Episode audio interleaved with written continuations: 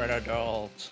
So I'm not really sure how we should properly start this. I think what we should do, and if you've heard any of our episodes before, you know that we never know how to open it. So we never really do, and we always suck at it. Do we?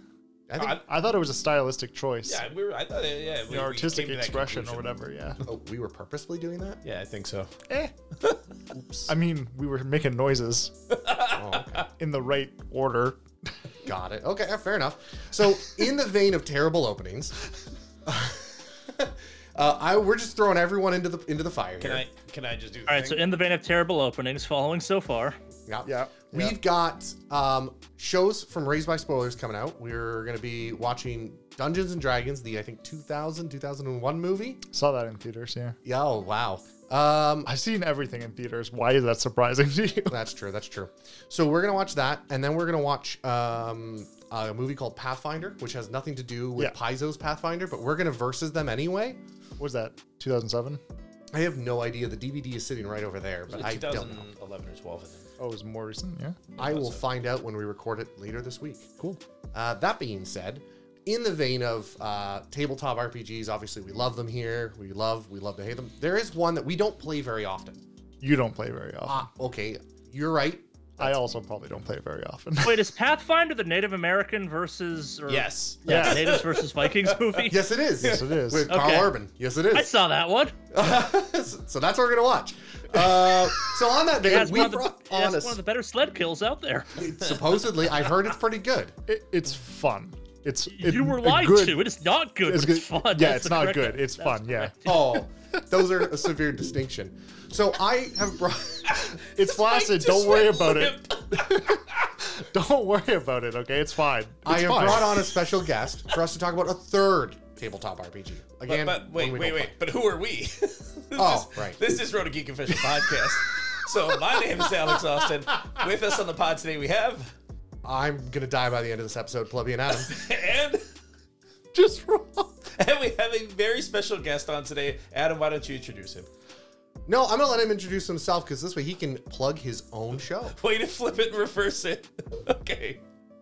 Fair enough. I'm here for the chaos, apparently. Uh, yeah, I'm, my name's Charlie. I GM and do a bunch of other stuff for something called the Negative Modifier Podcast, an actual play podcast that we like to play the spooky stuff, for lack of a better phrase. Um, nothing against the more fantasy-driven stuff, but we tend to kind of veer into the Call of Cthulhu's, the Sumberums, the Darks shit, if you will, with some frequency. And I plan here to talk about this game called Delta Green that I'm sure the people at Arc Dream are like, oh, someone's talking about our game again. Crap, it's the guys from Negative Modifier again. it's only ever those guys. Well, be technically, we're talking occasionally. with you, so I mean, you know, there's that.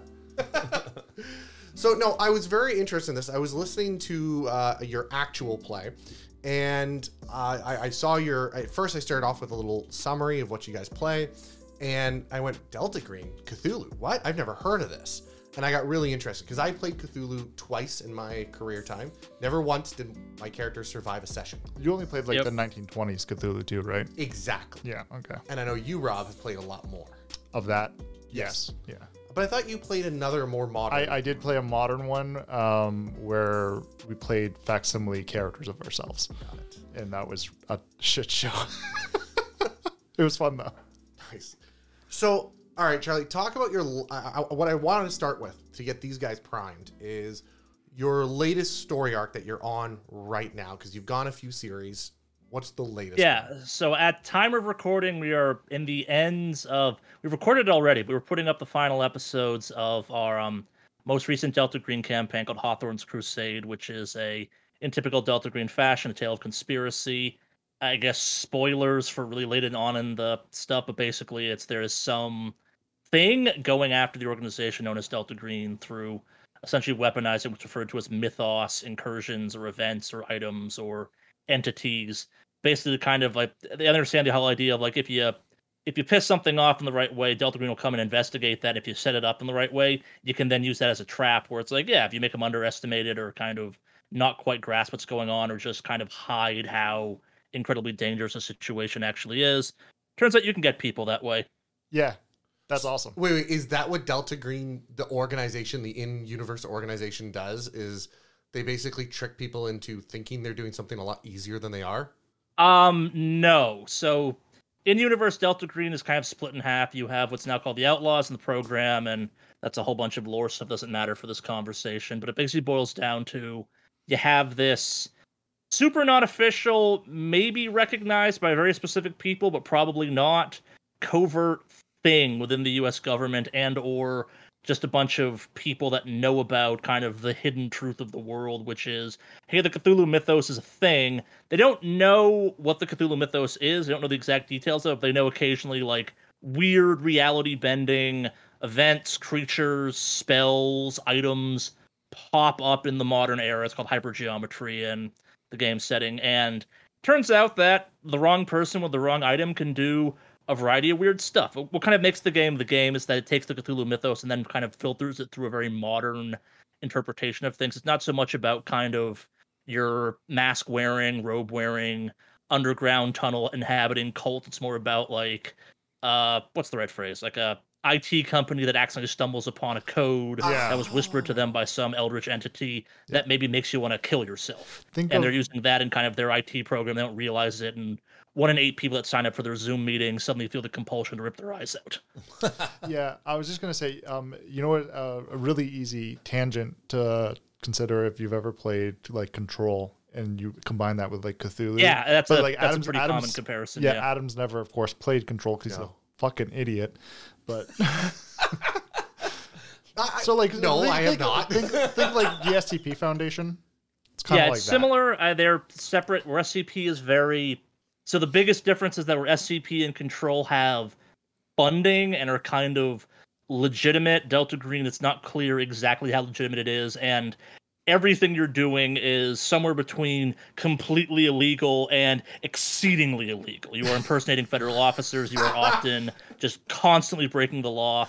The flip side of that is you're typically playing people that have some federal investigatory power. Your characters are DEA agents, FBI agents, CDC members, occasionally like a lawyer of some kind. So you kind of know what you're doing is bad, and it's the whole idea of like, okay, we're gonna do something bad to prevent something way worse from happening, and that's kind of where the game's themes start kicking up, where it's you're never the good guys in Delta Green. You may do a good thing or stop a bad thing from happening, but the path to that is never good. You ends just typically do something fucked up along the way, no matter what you do. You will be the first after about three seconds of deliberation to kill a child to potentially save the world. Oh yeah, no. Um, there's um a upcoming campaign called God's Teeth that uh, the correct decision at one point is to kill a bunch of kids. Like that's the type of game it is. Like it is, Yeah, and unequivocally to kill a bunch of kids. I love it. Uh, this brings a whole new meaning to Anakin Skywalker. Yeah, I think I he was- was just trying to save us from Cthulhu. I was gonna say the Star Wars Episode Three followed the same kind of storyline. Did it? All right, so th- that that sounds actually really fucking cool. Yeah, no, it is. And that sounds amazing, actually. And I, I, obviously, I'm the least experienced at tabletop out of everyone here, and this sounds like something I'd, I'd love to play. Like this is cool. Yeah, so tha- that's the thing. Delta Green's one of those games that, like, if you're a fan of X Files, certain video games, the SCP Foundation, mm-hmm. or just kind of like true crime drama, it's got some hooks. And where it differs pretty substantially from Call of Cthulhu is your characters are actually kind of good at their jobs. Like they are. the, the joke I often make is the fact that, like, stat wise, so you're at the high end of average if you build a character to be kind of an average build. And it sounds weird to say it, but like imagine if you were at the high end of average and everything like average charisma, average strength, average dexterity. Imagine how much better that would make you than like the hmm. person you are, where it's like, no, I'm above average strength, I'm above average dexterity, I'm above average kind of charisma. That's way better than being a normal person It's at like- that point, and you can kind of build in further from there. It's like being a real human being. So you're Yeah, more exactly. like instead of being whereas like D and D and Pathfinder are a little bit closer to a Marvel heroes slash you know DC heroes. This is you're more like James Bond. Not even. You're more kind of. Oh, you're not even as good as James Bond. Oh, have no. you seen the movie Sicario? Yes. Yes. oh wow, that's a good uh good analogy. That's or that reference. is a um. The joke in the Delta Green community is that's a no mythos Delta Green operation.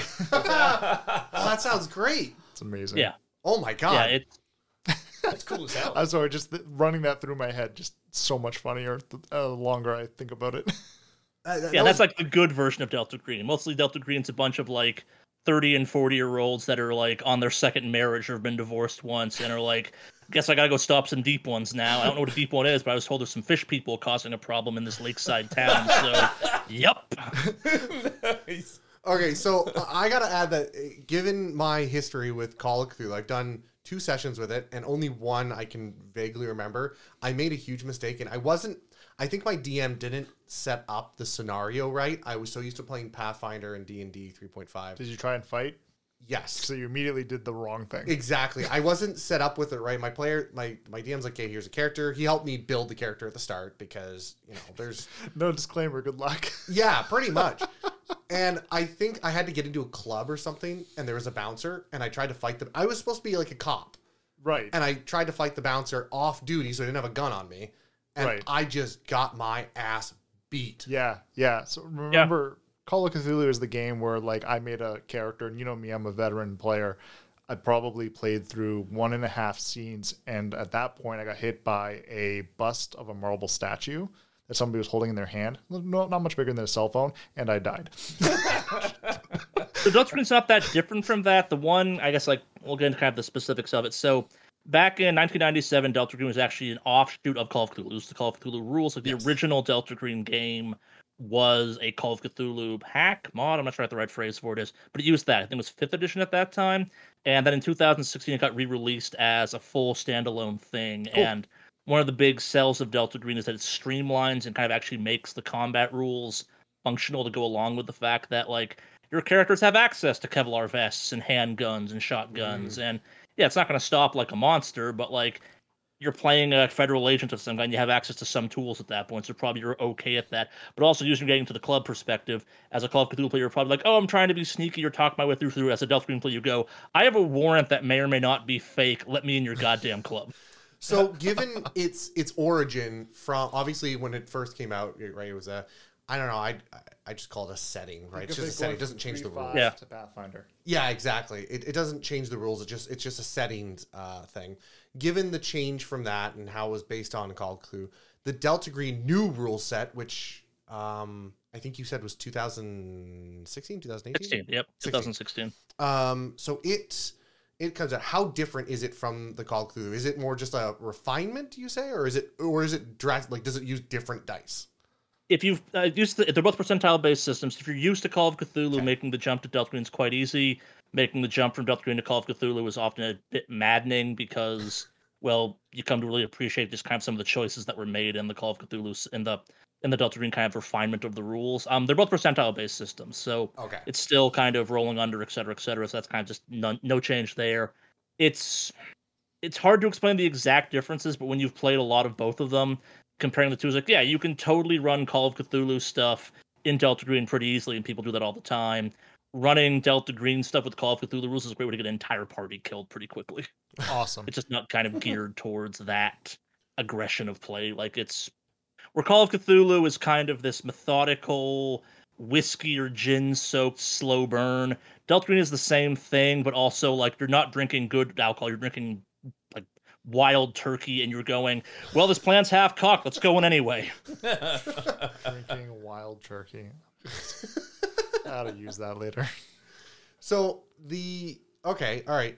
We're, we're talking about the system. So I see that the new it's based on. I, I I'm just saw this now. It's based on some gun gumshoe system, which is hilarious. No, so that's a separate thing. So there's three. Delta Green games at this point. There's original Delta Green that came out in 1997. There's 2006, which is a standalone thing, and then there's Fall of Delta Green, which came out in 2018. That is a gumshoe game, and it fills in kind of a gap in the Delta Green setting where, uh, so the 1997 version, the kind of Cthulhu offshoot of it, is very kind of what's the right phrase? Um, of its time, it's very kind of sci-fi and kind of UFO culture geared in some ways. It's very into kind of clandestine organizations and secret kind of groups, and very conspiracy driven. The world has changed some. Stuff has evolved. Kind of the relationship the authors have to the Cthulhu mythos has changed with it some too. And the 2016 version is its whole standalone thing where some rules have been changed. Like and both relate back to this thing called the Fall of Delta Green, which is actually the name of the gumshoe game, which is basically up until a certain point of time, Delta Green is just another agency, kind of, or maybe not an agency, but kind of a semi-recognized part. Uh, the name literally is a security clearance in the lore kind of thing. The name of the game is Delta Green, which means you said Delta Green clearance, which was an especially high clearance, and you knew about certain stuff. Mhm. And in the case of this, it was you had an event happen during the Vietnam War that suddenly made a bunch of people realize, hey, we have this paramilitary organization, part of the U.S. government, that has no oversight maybe we need to get rid of that actually. and they're going on hunting aliens and other stuff, and they occasionally bring back some really weird stuff, but also they're busy like burning buildings to the ground and saying, We had to do it, don't ask any more questions. I'm getting a strong feeling, almost uh, a, a less powered version. I forget the the name of that group is from Hellboy. Not Fist. yeah, similar. Um, yes, again, similar vibes. It's trafficking kind of a thing. Like it's it can be described as Men in Black, but with less funding and more kind of eldritch horror as opposed to aliens. Yes. It's kind of very control. It's very SCP. It's very kind of what's the Bureau Narrow for Paranormal Defense. It's kind of um the Fear franchise. The three video games that are kind Yes. of they have some kind of overlap with it. It's it's a game that kind of you can link a bunch of things to it, but still somehow you're never kind of fully overlapping. It's like the closest thing is definitely control, and it still feels wildly different just because it's a different setting at that point. It's a drastically Yes. kind of different thing. So this gumshoe system for this new, I guess it's a prequel, um, is not related. It's not the same system at all. Um, no, it, it's a gumshoe game. It's it it has kind of its it has the pluses and minuses of gumshoe. I don't like gumshoe because it kind of makes combat feel a little trivial. Basically, it's you do a thing. If it succeeds, it succeeds. If it fails, it fails. And then it's like, and it's over. Like you successfully subdued the Mm. thing. It's like, oh, okay, cool. There's a little less thought going into each action. Oh no, there's there's more thought. But it's kind of a Mind numbing Yeah. thought. No, not, I wouldn't say that even. Like, it's, it's not it's not a firefight. Like it's you do the things. I shoot the thing in the head. You successfully do or don't do that, and you kind of roll till you successfully do what you want to, and then it's like okay, it's been shot in the head. Delta Green's like you shot it in the head. Okay, cool. Do it again because it didn't kill it. Oh, I see. I see. Yeah, just a back and forth success. Yeah. fail. Yeah. Okay. That that can be pretty bad. I guess I'm, I'm a little bit curious. Like, what are what are the bullet points, Charlie? So for people, uh, I'm guessing your group had you guys played uh, Call of Cthulhu, any of the earlier like regular campaigns before getting into Delta Green? I have. Um, most of my group had not. So one of the kind Hmm. of fun jokes in the Delta Green community is the fact that the best Delta Green groups, the ones that no one's played Delta Green before or knows the Cthulhu mythos, because, and kind of going back to kind of the comparison of the two games, Call of Cthulhu wants to teach you about the Cthulhu mythos.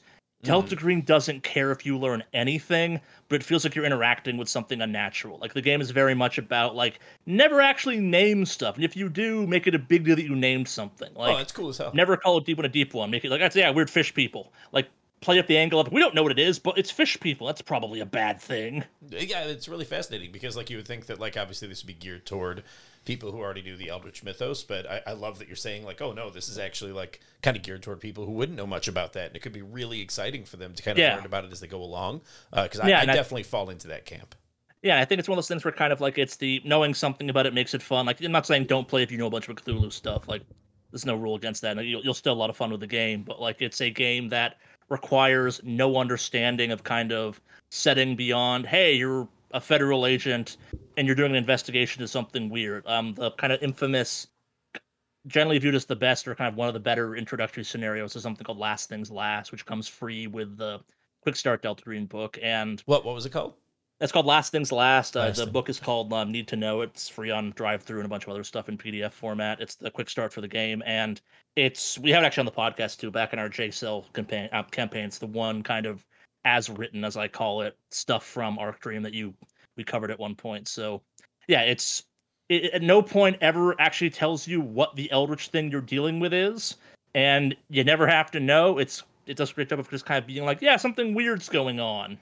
I'm How do you react to that? I'm going to lead this question into a certain direction here. So I'm going to ask one question. and It's leading into the next one.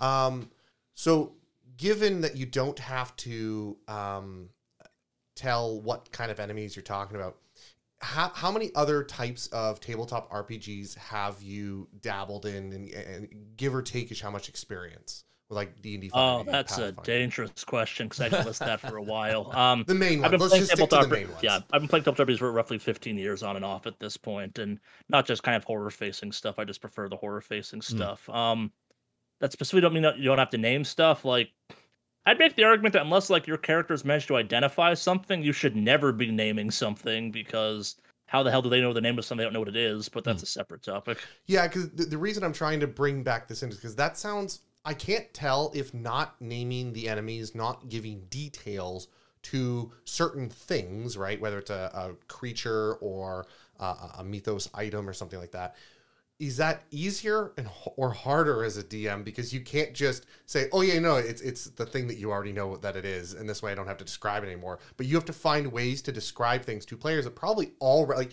How do you describe? Obviously, you would never do this, but how would you describe Cthulhu without letting cluing into the players that oh, it's a big tentacle creature the size of like the Empire State Building, comes out of the water and has tentacles out of its face. You're like, oh, that's I Cthulhu. Mean, that's what you say at that point. Like, if they know what Cthulhu is, they know what Cthulhu is. But I'll, I'll counter that with like, if I say it's a Lloigor, do you know what the hell a Lloigor is? Not a fucking clue.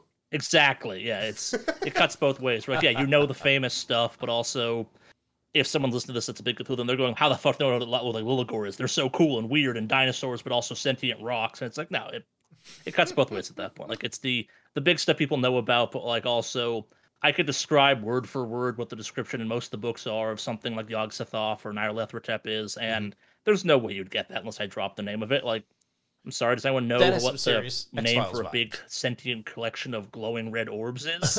Because it's one of the two things I just said, but I'm not saying which one it was.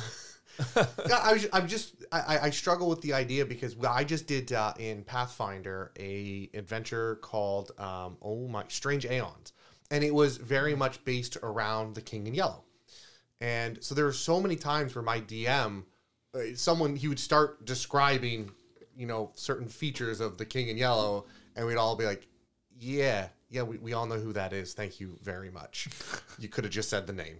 Um, how do you get around that? Do you, do you spend a lot of time describing um, known creatures? Because I'm guessing your players have they played as long as you have. The ones that not as long podcast? as I have, but at the same time, they kind of know stuff at this point. I also invent my own stuff with some frequency. I think. Oh, nice. That's one good. of the things that ex- one of the things that makes Delta Green Delta Green is the fact that it's again this kind of reimagining through a modern lens hmm. what an Eldritch horror is. Like it's one of those ones where we know what a deep one is. We kind of know roughly in Call of Cthulhu land what that means.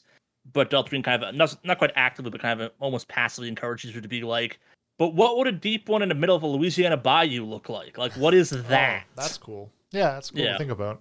It's like adaptation's a thing, evolution's a thing. These things are all smarter than people, so they're not staying stagnant. Or if they are, hmm. they have good reasons to do so, and they're still whatever the hell they were previously. And again, like it's not the game has functional combat rules. You are kind of ultimately kind of sometimes going up against man versus monster, but half the time it's also just kind of reimagining what a thing would manifest as. Um, one of the more famous kind of Delta Green things out there is something called Impossible Landscapes, and the first chapter of it is something called Night Floors, which is the inspiration for a couple Netflix shows out there. It's very famous within certain circles of just being a hell of a scenario to go through. And there's technically no monsters in it. There are now, but they're not the main central focus of it. The main central focus of that entire story is that there's a fifth story on the top of an apartment building that only shows up at night that is definitely not actually there, but it seems infinite, and that's and that just is super weird.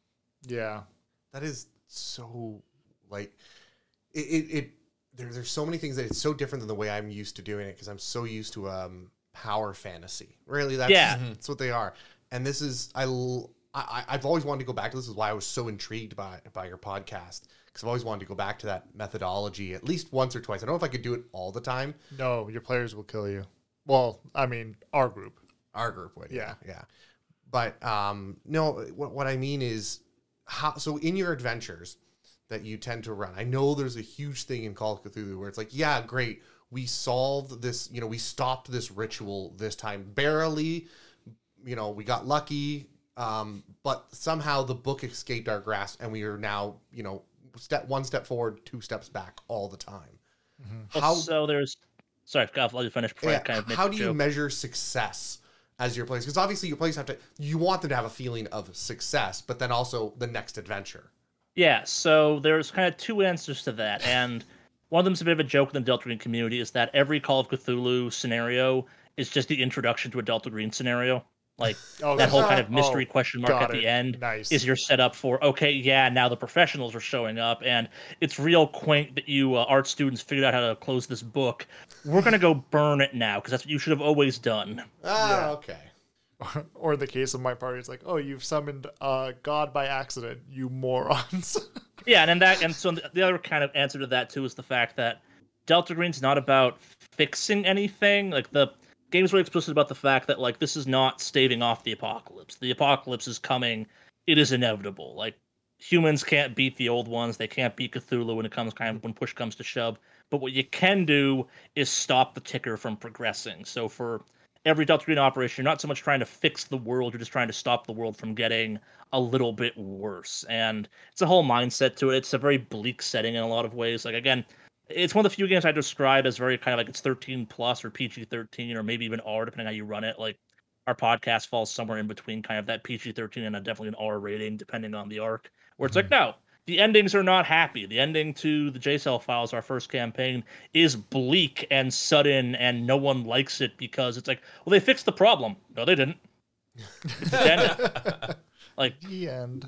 The game kind of encourages the idea of like life is often disappointing and you don't always get closure. Like uh, you, you, you fix the thing, cool. What does that mean? Like you have 12 dead cultists, a burning cult compound, and yeah, you stopped it this time, but also at what cost too? At what right? cost? Yeah. Exactly. Yeah. yeah. So, have you had to struggle with new players or even existing players coming to the end of an adventure or a scenario or whatever the case is, and that feeling of I, I accomplished nothing. Like, how many players have you churned through effectively uh, that just uh, don't cut it? Some I I benefit from the fact that kind of people seem to enjoy the ride I put them through, and there's a separation. Like if I'm doing an operation, operations typically have an ending that at least is kind of like on a on a graph of kind of positivity angled up. Like it's like yeah, we did the thing, we stopped the thing from happening, we've we've closed the weird investigation. I guess it's kind of when you take the in campaigns you kind of take the step back and look at the kind of more macro approach to it. It's like, okay, cool, you stopped this cult. How many other cults are there? It's like, oh, you stopped the branch of this cult that was happened to live in Alabama. Congratulations. That's just one branch. And maybe the branch. Like it's, it's it's very different. Where kind of the operations have to have an ending to them. They kind of typically end in kind of some big thing that happens. And if you survive and kind of persevere through that, you feel accomplished. And like, yeah, you did the thing is the phrase I always use, but yeah. when you kind of take the larger zoomed out perspective, the bleakness sets in where it's like, yeah, you did the thing, but one agent died and so they're designed people before it had also two type of thing. They're designed to give you that feeling of I checked the box, but then at the same time, is it zooms out and shows you like a million boxes? yeah, exactly. That's actually a good way of describing it. And it's not designed designed to do that, but that's kind of the, the, like the prevailing feel of it. I think that's the correct way of running it. Where like you have the momentary moment of like, yeah, we did, we stopped the thing and if you're smart enough to kind of like extrapolate what that means, it's like, no, no, we killed a thing. There's probably like 10 more of these out there, probably, right. or at least 10 type of thing. And that's a problem unto itself. The, hmm. the, so part of the reason why I, I started thinking about these things in this style a lot more often recently is on Netflix, there's been, I think, what, two major series that really tickled my fancy, which was, oh my God, what was the, there was one that it was about a, like a VHS of like a uh, there was like a whole, Archive 81. Yeah, that's Archive it. 81. Archive 81. So that's actually the one of the things I was referencing. So if you go and check, if you um go and run down the podcast that inspired that show, it lists impossible landscapes, night floors as a direct inter- uh, inspiration for it. Nice. That's kind of one of the inspirations for the entire story. So is like a lot of the night floor stuff just like subliminal or subliminal spaces? Is that essentially the idea? Um, can be. Uh, it's it's different. Like it's definitely Night Floors is its own thing, and Archive 81 is definitely its own thing. They're both kind of King and Yellow stories at the end of the day, though, too, in yeah. their own interpretations. Obviously, Archive 81 stuff has this demon that lives in other stuff, and it's it's of its own thing. It's spoilers, I guess. There's a Call of Cthulhu episode in it that happens. That if you're a Delta Green player, you go, "Hey, it's the Call of Cthulhu intro to this whole mess." Nice. but, yeah. All right yeah. Oh, and, I guess like you may have missed it you weren't looking out for at the time, but um, one of the characters makes reference to there's an agency that deals with this stuff in that show. Oh, okay, okay. Yeah, no, you don't. Uh, the thing is, is I'll, I'll, be honest. Generally, when I'm when I'm listening, I, I tend to do like twelve things at once. So I like to put it yep. on in the background. I listen to it, um, and so I, am getting bits and pieces, and it, usually it's the drama pieces it's the drama action that yeah. Like, there's oh, a when, couple a, when a moments moment. in the show that like heavily imply the dad is.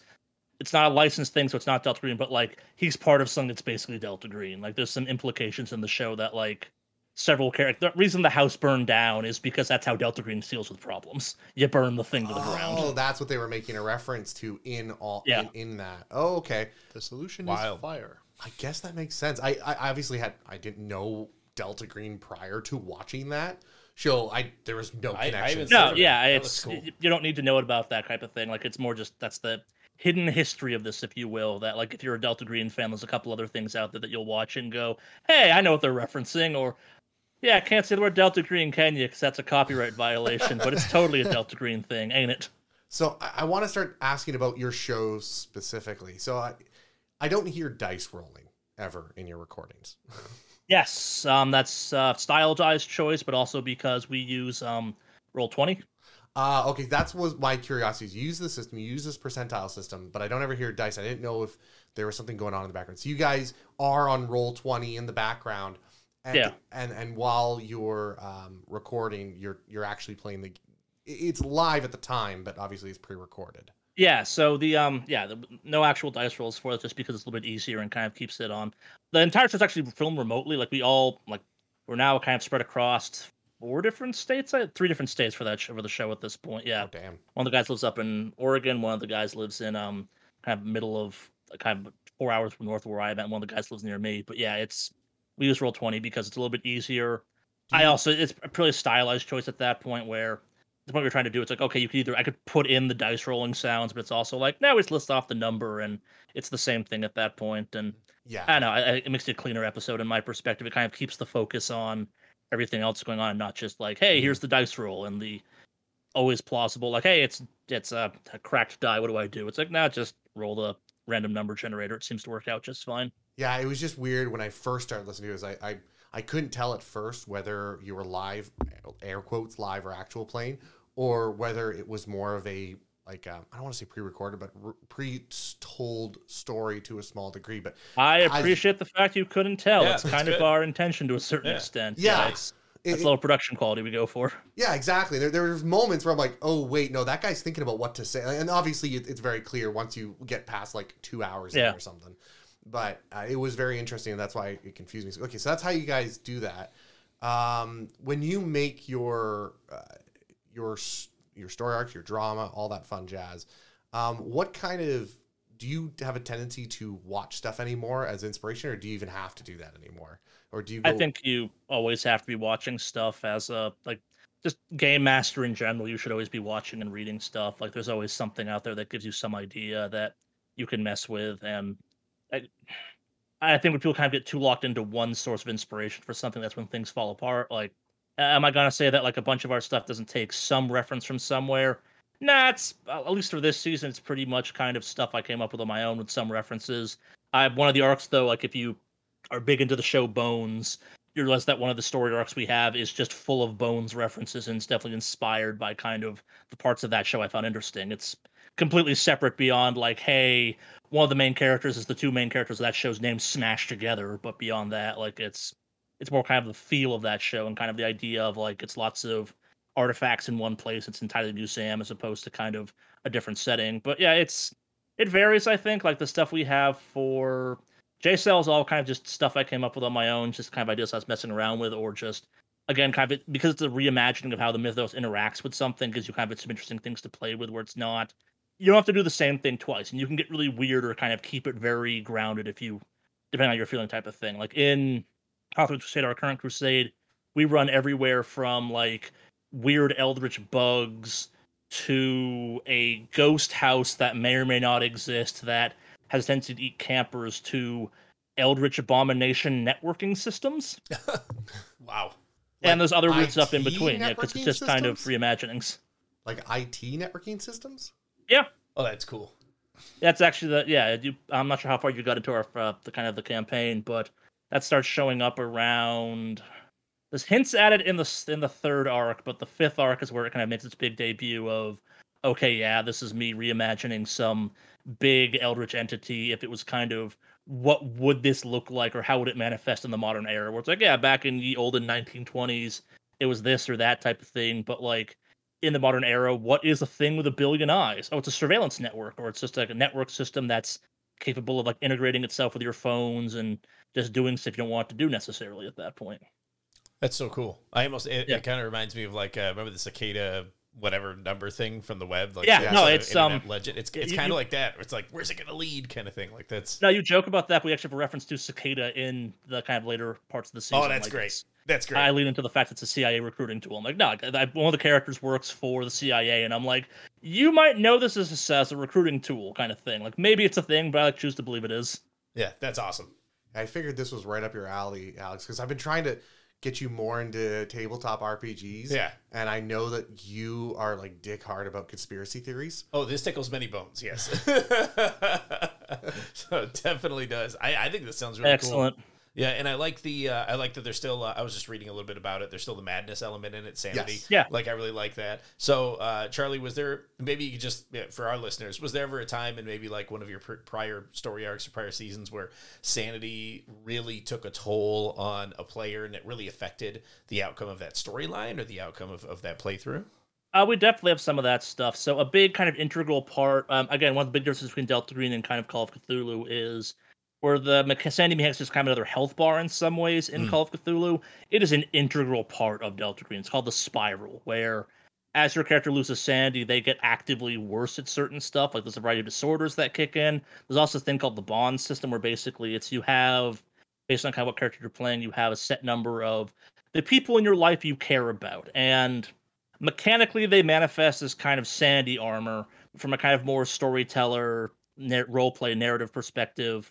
As you basically burn through your friendships and your marriages Oh, and wow. your Holy relationships crap. it manifests like it's you're offloading the crazy shit you're seeing on quote real people in your life and it's degrading those relationships and a lot of agents start off with two three four bonds and wind it and, and end a campaign maybe with like their drinking buddy or like a bond they made in desperation like that's like bar patrons or something and they've also racked up like insomnia alcoholism depression and are now like adapted to violence so they can't talk to normal people That's it, it takes wild. when that happens it takes a direct hit to your score yeah it's your agents both get better from a skill perspective as time wears on but as people it gets so much worse and that's mechanically driven That's wild. So like if you rolled like a sanity roll and you have like bond, you still have a bunch like several bonds left. Those bonds would be kind of plus plus plus, and then as you lose them, they're no longer Yeah. like assisting you. That's the bonds yeah, Yeah, the you- bonds you reveal your burn charisma 'em. score at the start of the game type of thing and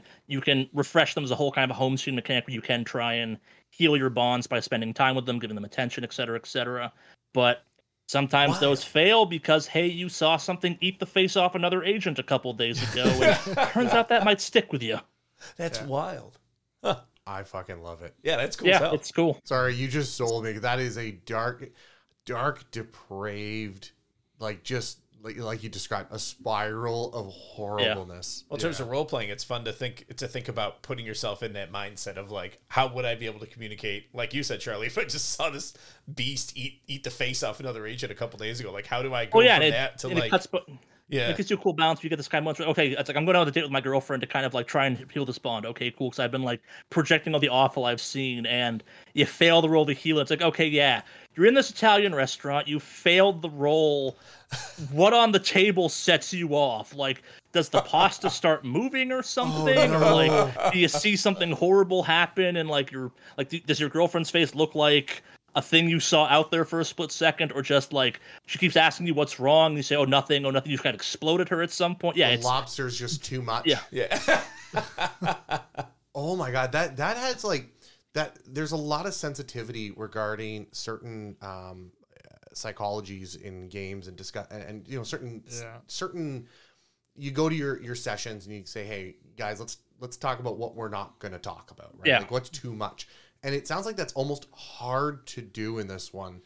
Obviously, there's still lines like you could have eldritch horror and PTSD, but it sounds like you have to. This is one of those things where you you can't avoid the topic of PTSD. Yeah. Uh, it doesn't have to be PTSD necessarily. Like it's they have a whole list of things you can pull from that kind of make your agent worse. But yeah, it's like I said, this is not a game for everyone. This is definitely kind of if there was a tabletop RPG that kind of fits that PG-13 R category, this is definitely that. Like it's by design a more kind of mature and nuanced. And I will say the game does try and go about interacting with these topics with the best intentions and with the kind of best attempts possible. That kind of falls on you, the players, and the handler at that point to make it still work that way type of thing. And it does let's just say, hey, we're not touching this because there's no good way of both mechanically representing this kind of mental disorder or mental kind of what's the right phrase, like neurodivergency in a game and have it be fun for people and still be sensitive. Like Yeah. your character cannot become bipolar over time because that's not how being bipolar works. Yes.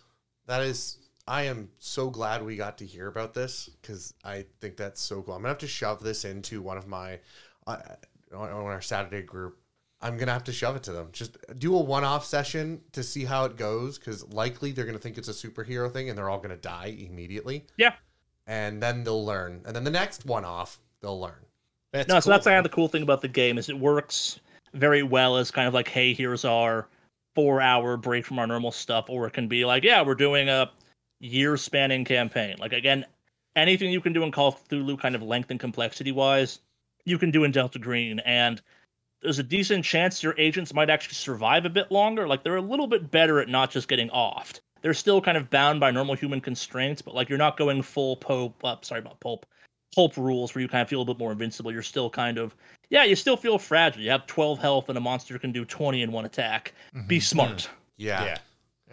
All right, man. Thanks a lot for helping us out and giving us insight. This is a great system that I can just see the joy on Alex's eyes of conspiracy theories. Oh no, no. I, I I feel like if you guys do a one-off, let me know like when it's happening because I definitely want to give it a shot too.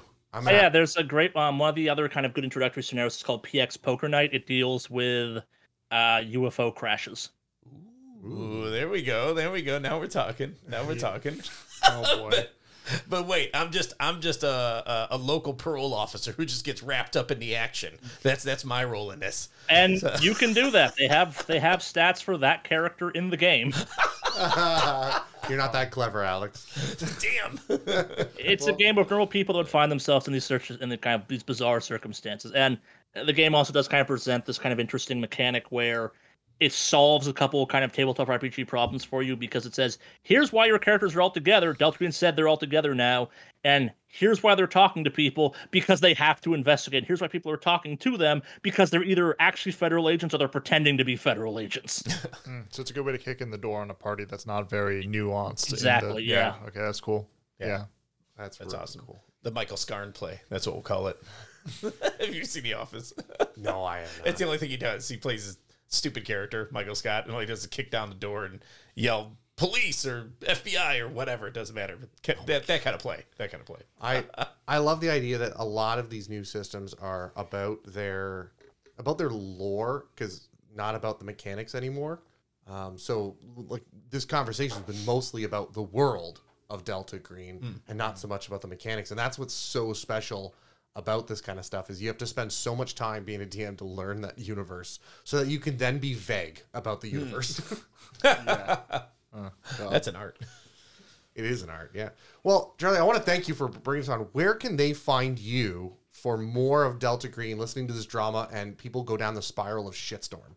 We are anywhere podcasts can be found. We're also on YouTube. We occasionally do stuff on Twitch, but yeah, uh, any kind of podcast director you use, we're on there. Just search negative modifier, and if you see a skull with a dice kind of in its forehead, that's us. Um, if you prefer video or kind of subtitle versions, we're on YouTube for that reason as well. But yeah, we also have negativemodifier.com that will get you to any of the places we can be heard. Awesome. We're going to put a link in the doobly doos down below. Um, so thank you for joining us. Thank you for educating us. Hugely appreciated. Yes. Thanks thank for having me. much. Yeah, good to meet you, man. Thank you so much. Yeah. And that does wrap this episode of Ronan Geek Official Podcast then. So you can find us, of course, at Ronan Geekery on Twitter. You can find us on Facebook, Ronan Geek News. And then uh, I'm on the Twitter too. You can hit me up, Alex Austin W and uh, what Movie House Rich? Movie Geek House. Movie Geek House. That's where Rich. That's where you can find Rich on there as well from uh, Raised by Spoilers. And that does wrap it up. Thank you so much for joining and listening today. And we'll talk to you next week. Thanks.